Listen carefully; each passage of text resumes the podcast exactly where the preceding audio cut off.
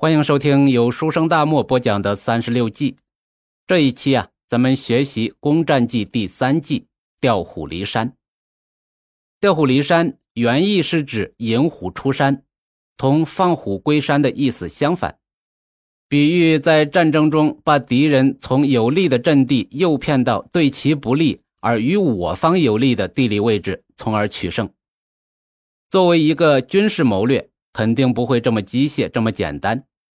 那36计中的调虎离山又是什么意思呢？先看原文：待天以困之，用人以诱之，往简来反。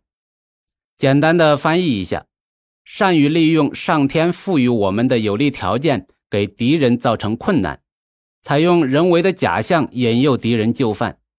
既然对敌人进攻会有危险，那么就引诱敌人出战，这样呢，对我方有利。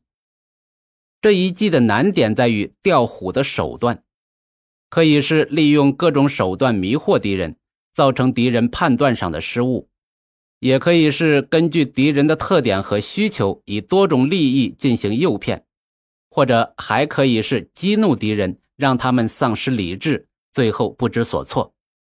再狠一点的话，在敌人内部制造混乱，或者断其后院根本，使其感到原地不可留。解放战争时期的晋中战役，是我军解放山西最为关键的一场战役。我军在山西兵力主要是华北野战军第一兵团，徐向前任司令员兼政委，周士第任副司令员兼副政委，总兵力约6万人。徐向前对阎锡山这个老乡啊，太了解了。阎锡山虽然早在辛亥革命时就已经当上了督军，是见多识广之辈，但他骨子里的精明啊，说难听点就是小聪明，始终未改。他没什么原则，唯利是图，精于算计，统治山西30多年从无敌手，又使得他固步自封，眼界也越来越狭窄。这种精于算计却安于大局的特点，徐向前早已经摸得门清。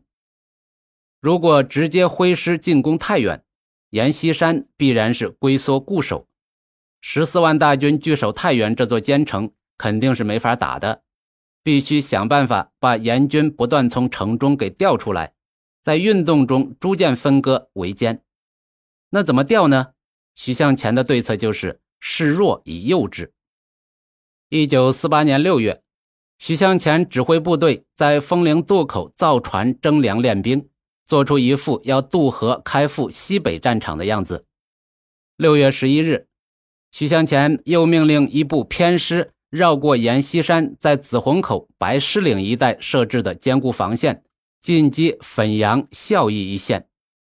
这套组合拳的意图是啊，诱导阎锡山认为山西共军急于西渡黄河，故而派偏师牵制阎军主力，以保障主力部队西进。同时，这支偏师前有太原坚城，后有子洪口防线，自陷于绝地，看起来很好打。这阎锡山呢，果然是中计了。为了迅速吞掉这支小部队，阎锡山派出一支闪击兵团，由34军军长高卓之率领，向汾阳、孝义一线攻击前进。既然敌人来了，那就包围歼灭吗？不忙。徐向前绕了个弯，敌人在西，他却乘机率主力向东，接连拿下缺乏重兵防守的平遥、介休、祁县三城。平、介、祁三城距离太原已经非常近了。阎锡山以为徐向前主力早已过黄河去了西北，哪料他突然出现在这里。惊慌失措的阎锡山怕太原有失，急令闪击兵团赶紧撤回东面救急。高卓之气急败坏地丢下分校我军偏师，顾头不顾腚地分路往东急窜。徐向前要的就是敌人来回乱窜，一兵团主力在祁县一带布上口袋阵，专等阎锡军闪击兵团来钻。解放军分校牵制部队也不顾兵力悬殊，积极发起追击。6月21日，徐向前主力在平遥围住阎锡山的亲训师和亲训炮兵团。所谓亲训师，是阎锡山的精锐，其师团长是阎锡山的铁杆老乡心腹，待遇好，装备好。该师一贯骄狂无比，反共尤为积极，作战也往往蛮拼硬打。